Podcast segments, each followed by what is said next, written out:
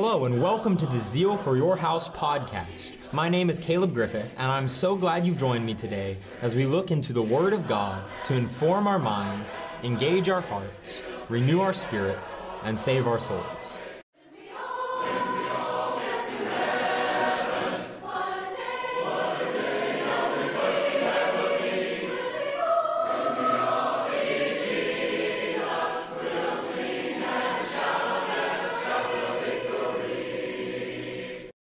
Hello, and welcome to Season 1, Episode 10 of the Zeal for Your House podcast. Today we are continuing in our study of Philippians, and we'll be looking in this episode at Philippians chapter 2. In the previous two episodes, we built the background by seeing the beginning of the church in Philippi in Acts chapter 16, and how unity is a central theme of the Bible's record of this congregation. Then we looked at Philippians chapter 1 and saw Paul's desire for Christians to be united in a common purpose, living for the gospel of Jesus Christ. Today, we'll get into Philippians chapter 2 and see the attitude and mindset necessary for biblical unity, which is humble submission. Paul begins in verses 1 and 2 by calling the brethren to be united Philippians chapter 2, verses 1 and 2 says, Therefore, if there is any consolation in Christ, if any comfort of love, if any fellowship of the Spirit, if any affection and mercy, fulfill my joy by being like minded, having the same love, being of one accord, of one mind. Paul says, You will make me joyful by being like minded, by thinking in the same way, by having a common love for one another, by being in accord with one another, by being united. Notice in verse 1 the words that Paul uses if any consolation in Christ, if any comfort of love, if any fellowship of the Spirit, if any affection and mercy if these concepts are realities and meant to be realities in the church, then we need to be like minded. We need to love one another and be united. As we go through the rest of the chapter, we are going to see how Paul develops the theme of submission in regard to unity. If we want to be united and like minded, we have to be willing to give up our own thoughts, our own mind, which will differ from that of our brethren. For unity to be possible, there must be humility and submission. And we're going to notice four things about submission throughout this chapter. First, we are going to notice submission commanded. Submission commanded. Verses 3 and 4 say this Let nothing be done through selfish ambition or conceit, but in lowliness of mind let each esteem others better than himself. Let each of you look out not only for his own interests, but also for the interests of others. First, let nothing be done through selfish ambition. Selfish ambition we could define as a personal desire, a means of gaining personal satisfaction, the goal of doing what I want to do. And Paul says, let nothing be done through selfish ambition. Think for a moment about the implications of that command. This world is just filled with people who want things to go their way, who want to gain things in life for themselves, who want everything to belong to them. People who are full of selfish ambition ambition in life that is focused on one's self. Paul says, do nothing because of selfish ambition. How many choices do we make each day as a means of fulfilling our own desires, as a means of getting what we want, what will make us feel good? The mindset of a Christian is one that is not focused on self. It is not focused on fulfilling my own desires we think about what James says in James chapter 1, verses 14 and 15. Each one is tempted when he is drawn away by his own desires and enticed.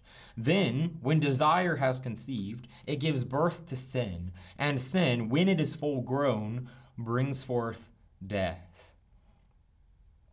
When we follow after our own desires, instead of doing what God has commanded us to do, instead of submitting ourselves to His will for our lives, we are being tempted and we are being drawn away. We are being enticed. We are falling into sin. And eventually, if sin is allowed to persist in our lives, it will bring forth death. So let nothing be done through selfish ambition. Don't be focused on fulfilling your own desires. Or, Paul says, let nothing be done through conceit. Conceit is an exalted opinion of oneself. Me looking at myself and thinking about how great I am, how I'm better than everyone else, how much better I am than even just someone else. That's not the attitude of a Christian. A Christian is to be humble. Paul says in Romans chapter 12 and verse 3 for I say, through the grace given to me, to everyone who is among you, not to think of himself more highly than he ought to think, but to think soberly, as God has dealt to each one a measure of faith. We are commanded to not think of ourselves more highly than we ought to.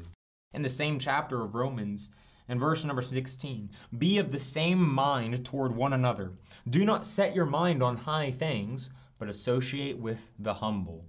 Do not be wise in your own opinion. If we are acting in such a way so as to bring glory to ourselves, to let everyone see how good we are, or if we are making decisions based off how good we think we are, then we are not living in a manner worthy of the gospel.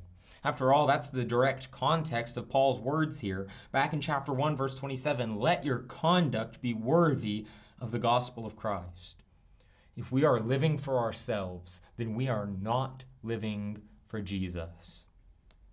Let nothing be done through selfish ambition or conceit, but on the contrary, in lowliness of mind Rather than thinking of ourselves more highly than we ought to, we need to realize where we are in lowliness of mind, with humility. Let each esteem others better than himself. It has been wisely said before that humility is not just thinking less of oneself, but thinking of oneself less. It's not degrading oneself and constantly being down on oneself. It's simply thinking of others more, putting others first, allowing my giving up what I want in favor of what others want. That submission is characteristic of one who is humble. In verse 4, let each of you look out not only for his own interests, but also for the interests of others.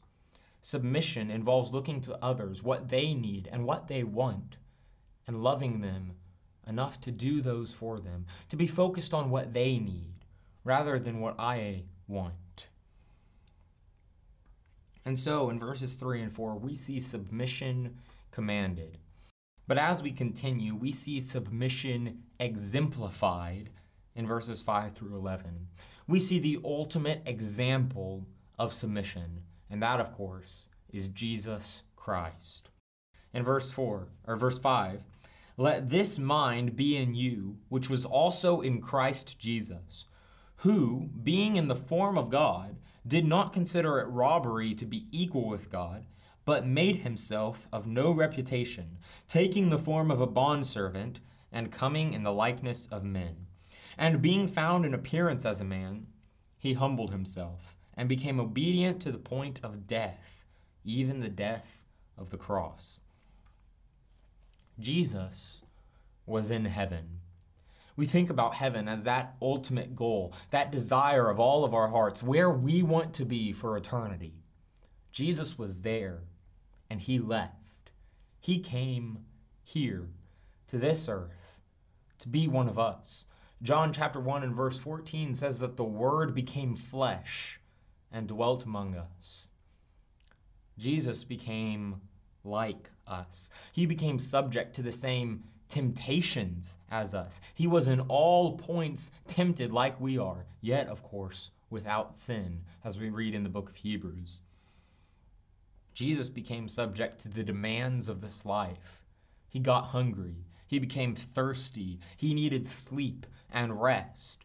We see all of those things throughout Jesus' ministry. He was human, he was one of us.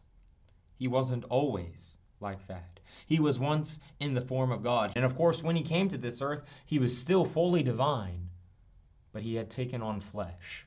He was now limited in some aspects in what he could do by his flesh. Think about the humility that was required for Jesus to give that up, to give up a place in heaven to dwell on earth. We also think about how Jesus was equal with God. We read in John chapter 17 how he had shared the glory of the Father before the foundation of the world, even before the world was built and created. Jesus was with God, and Jesus shared his glory. Jesus was equal in rank, so to speak, with God the Father. But he gave that up. He submitted himself to God. The New King James in Philippians 2 and verse 6 says he did not consider it robbery to be equal with God. Some other translations say he did not consider equality with God something to be grasped, to be held onto. The point being that he was willing to give that up. He was willing to submit himself. In verse 7, he made himself of no reputation. He was born to a carpenter. He wasn't born into a high and noble family to be a ruler of earth. He was born really as a peasant. He took the form of a bondservant, of a slave. He didn't come to this earth when, when he did, as recorded in the Gospels, to be a king, to be a ruler of men. He came in the form of a servant. We read in Mark chapter 10 how he did not come to be served, but to serve and to give his life as a ransom for many. He came in the likeness of men. He became like one of us. To do that, he had to humble himself. He even went to the cross to suffer and die for the sins of others, sins he had not committed. Jesus submitted himself to the Father. And really, in a sense, he submitted himself to us to take care of our needs rather than focusing on what was best for him. We read in verses 9 through 11 how God has now highly exalted him. And that's what humility does. Humility is when, rather than exalting ourselves, we submit ourselves to God. And He is the one, James chapter 4 and verse 10, that lifts us up, that exalts us. If you want to know what it looks like to be humble and submissive, simply look to Jesus, to the way he lived, to even the fact that he lived on this earth. And we see submission exemplified. We continue to verses 12 through 16, and we see submission explained. What does it really mean for us to submit to God as Christians? In verse 12, Therefore, my beloved, as you have always obeyed, not as in my presence only, but now much more in my absence, work out your own salvation with fear and trembling, for it is God who works in you, both to will and to do for his good pleasure. When we are saved, that is not the end of the story, so to speak. It is the beginning. Paul says here to work out our salvation. That is to exercise it, to fulfill it in our lives, and to do so with fear and trembling, with a respect and reverence given to God. And that means with humility in our hearts. And why do we do that?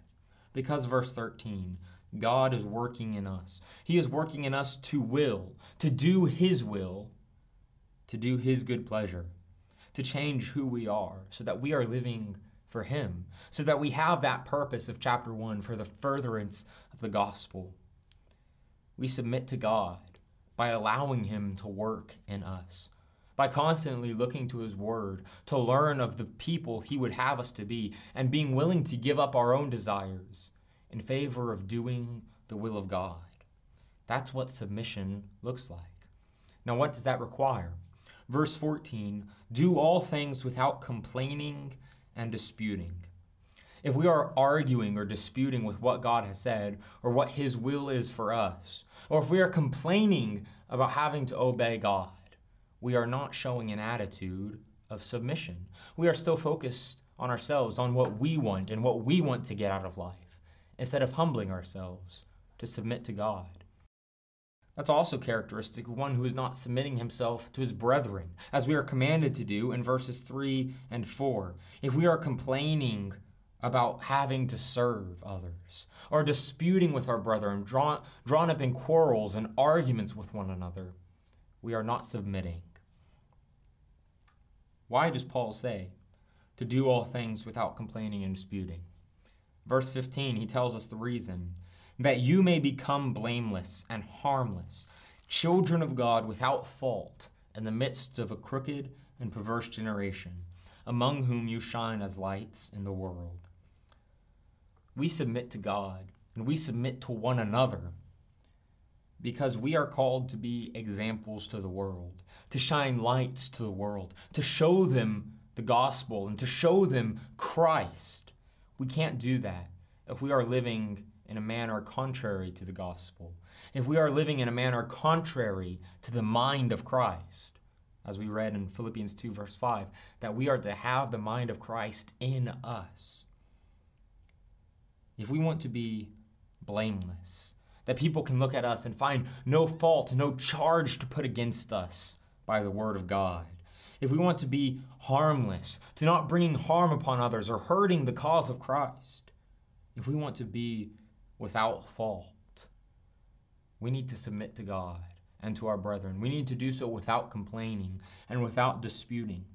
That's how we can shine as lights to this world that is all about self, that's all about getting things my way. That's how we can be different. Paul finishes this sentence in verse 16 holding fast the word of life, so that I may rejoice in the day of Christ, that I have not run in vain or labored in vain. You see, if the Philippians gave up, if they left the cause of Christ and went back to living however they wanted, Paul's work, his labor for them, would have been in vain. That's why he tells them in verse 12 to fulfill, to work out their salvation, to, to go the course, to finish the race, to not quit. We cannot afford to give up as Christians. We need to hold fast to the word of life, hold fast to the will of God, and submit ourselves to Him. But in the rest of this chapter, we see submission characterized. You see, we've already seen submission exemplified in the, in the life of Christ. But sometimes it can be daunting to think about imitating Christ. After all, he is God, and he is the Son of God. He was perfect and sinless. And we think, how can we measure up to that standard? But in the rest of this chapter, we see three people who had the mind of Christ, who showed that same humility and submission. Paul said in 1 Corinthians chapter 11 verse 1, "Imitate me just as I imitate Christ." And so we can see people who were just like us, who sometimes sinned and sometimes fell short, but they had the mind of Christ. First, we see Paul in verses 17 and 18. Yes, and I, if I am being poured out as a drink offering on the sacrifice and service of your faith, I am glad and rejoice with you all. For the same reason, you also be glad and rejoice with me. With Paul, we see sacrificial service. Paul was willing to be poured out like an offering, that is, to go to waste himself to help their faith, to strengthen them in the faith, to help them see the gospel. And he said, Even if I am being poured out and used up in service to you, I am glad and I rejoice with you all, and I want you to rejoice with me. Paul demonstrated the mind of Christ in his sacrificial service. He was completely willing to give himself up and sacrifice himself to help others, to help the Philippians. Then in verses 19 through 24, we see Timothy. And Timothy exemplifies the mind of Christ in his sincere service. I trust in the Lord Jesus, Paul says, to send Timothy to you shortly, that I also may be encouraged when I know your state. For I have no one like minded who will sincerely care for your state. For all seek their own, not the things which are of Christ Jesus. But you know his proven character, that as a son with his father, he served with me in the gospel. Timothy was one who served others sincerely. We look around us and we see everyone seeking their own, doing things out of selfish ambition and conceit. But the mind of Christ, and those who seek the things which are of Christ Jesus, they serve others with sincerity, with authenticity, truly loving others and caring for others, and therefore serving others, submitting to others. And then, number three, we see submission characterized in the man Epaphroditus. In verse 25, Paul says, I considered it necessary to send to you Epaphroditus, my brother, fellow worker, and fellow soldier, but your messenger and the one who ministered to my need. If you remember the background of this letter, Paul is sending this letter partly because he is thanking the Philippians for supporting him, for financially supporting him in his ministry when he had need. And Epaphroditus, we learn from this verse, was the one who delivered that support. And now Paul sends Epaphroditus back to the Philippians, most likely with this letter. We continue and read how Epaphroditus was distressed in verse 26 because the Philippians had heard that he became sick. He became sick, we read in verse 27, almost unto death, but God had mercy on him. So Epaphroditus is on this journey becoming sick. And he becomes sick almost to the point of dying. And he becomes distressed because the Philippians heard that he was sick. Now, why is that? You see, Epaphroditus wasn't worried about himself. But when he learned that his brethren knew about his condition and would be worrying over him, that's what made him distressed. You see, Epaphroditus was a man of selfless service. He was not focused on himself or his own condition in any regard. And Paul says in verse 30, and verses 29 and 30, to hold men like Epaphroditus in esteem, in honor, because for the work of Christ he came close to death, not regarding his life to supply what was lacking in their service to Paul. Epaphroditus was not concerned with himself, even with his own life. He wanted to serve. He wanted to serve Paul, and he wanted to serve his brethren. And so we see submission characterized in the life of Paul with sacrificial service, in the life of Timothy with sincere service, and in Epaphroditus with selfless service. We think about what it looks like for people to have the mind of Christ to imitate Christ, who humbled himself and submitted to his Father and served others. And those are people who do not complain when life doesn't go their way, who aren't always arguing and needing everything to go exactly the way they want it.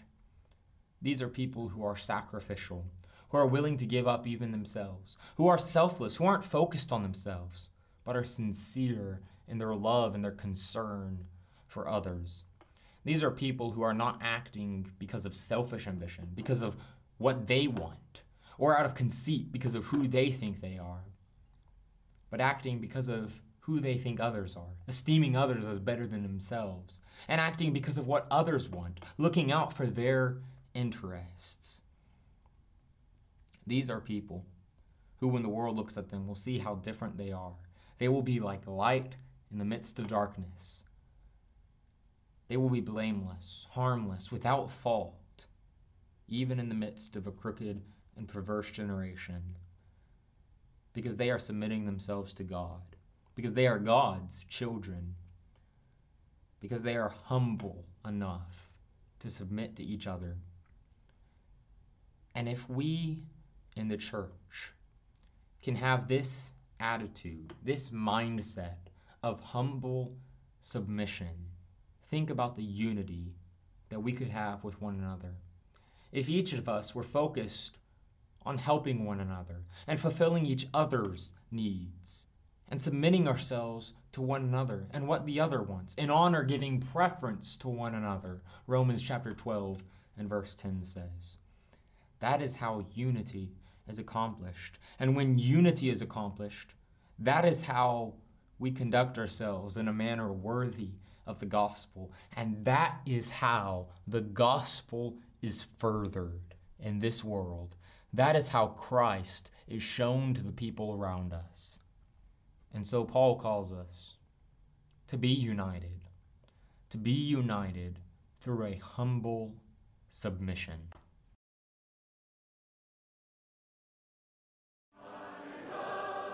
Thank you for listening to the Zeal for Your House podcast. I'm Caleb Griffith, and it has been a pleasure to share thoughts from the Word of God with you today.